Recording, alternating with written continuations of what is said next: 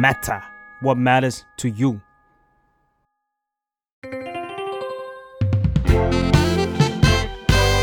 What's up Nothing much ได้สับจากข่าว สวัสดีค่ะ พบกับรายการวัดศัพท์อีกครั้งนะคะ วันนี้เนี่ยไมค์ก็อยากจะมาสอนศัพท์ที่หลายคนอาจจะต้องเคยเจอกัน ซึ่งก็คือคำว่ามนุษย์ป้านะคะ คือถ้าเราอยากจะอธิบายมนุษย์ป้าเนี่ย ในภาษาอังกฤษเนี่ยจะต้องพูดว่าอะไร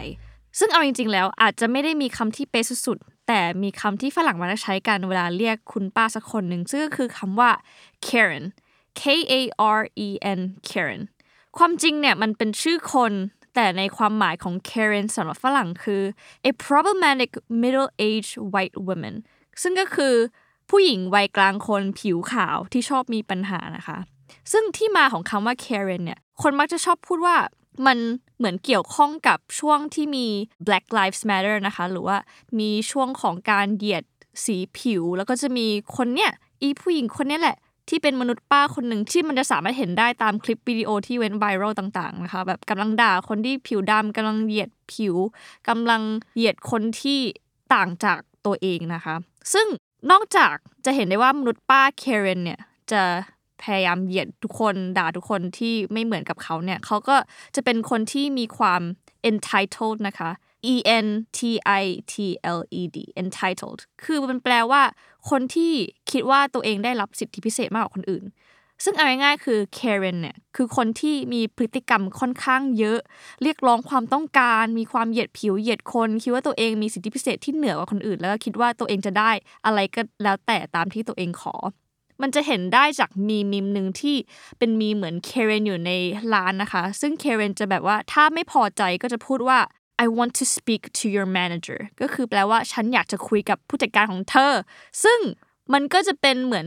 คำพูดติดปากของคนที่เป็น Karen เหล่านี้นะคะ ก็คือคนที่แบบเหมือนเรียกร้องความสนใจเรียกร้องสิทธิพิเศษจากคนอื่นเยอะๆนะคะซึ่งคำว่า Karen นี้เนี่ยมันจะโดนเอามาใช้บ่อยขึ้นในช่วงโควิดนี่แหละ มันจะเห็นได้ว่า ที่อเมริกาเนี่ยมันมีหลายคนมาก ๆ เลยที่ไม่ยอมใส่มาสกันนะคะ เพราะว่ามองว่าตัวเองมีสิทธิ์ที่จะสามารถหายใจโดยที่ไม่ต้องใส่มาสก์แล้วก็มีอะไรมาบังหน้าบังตาตัวเอง เขาก็จะชอบแบบว่า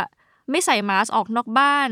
แล้วก็เวลาเข้าร้านเข้าซูเปอร์มาร์เก็ตเนี่ยเขาก็จะโดนห้ามไม่ให้เข้าร้านแล้วเขาก็จะมาตะโกนด่าว่าทำไมฉันเข้าร้านไม่ได้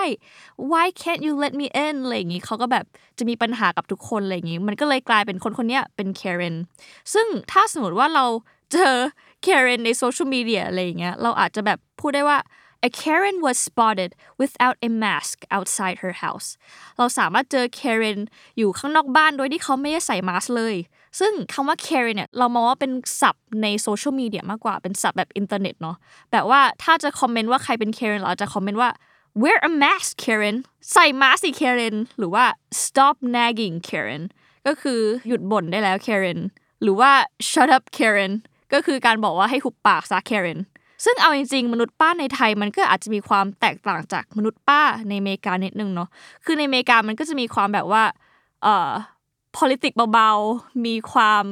มีความเหยียดหน่อย แต่ว่ามนุษย์ป้าที่เราเจอในประเทศไทยเนี่ยอาจจะแบบเป็นมนุษย์ป้าประเภท ชอบรัดคิว ชอบถามว่าได้เงินเดือนเท่าไหร่ ชอบอวดลูกข้างบ้าน แต่คำว่า Karen เนี่ยก็น่าจะใกล้เคียงกับคำว่ามนุษย์ป้าที่สุดแล้วแหละ ถ้าอยากเล่าให้เพื่อนฝรั่งฟังว่า เฮ้ย วันนี้โดนมนุษย์ป้ามาหาเรื่องว่ะ ก็สามารถพูดได้ว่า I've met a Karen today and it was hell ก็คือวันนี้เจอมนุษย์ป้าคนหนึ่งแล้วแบบนรกมาก โอเค ก็สำหรับคนที่ฟังอยู่นะคะ ก็หวังว่าจะไม่ต้องเจอ Karen ในชีวิตประจำวันจริงๆนะคะ หรือว่าถ้าเจอก็ขอให้เจอน้อยลงนะคะ สุดท้ายนี้ก็ฝากติดตามรายการ WhatsApp หรือถ้าใครอยากเรียนรู้คำไหนจากข่าวก็สามารถพิมพ์คอมเมนต์เพิ่มมาได้เลยนะคะ แล้วก็สามารถติดตามรายการของเราเนี่ยได้ทุกวันพฤหัสในทุกช่องทางของ The Matter Podcast ค่ะ แล้วไว้เจอกันอาทิตย์หน้าค่ะ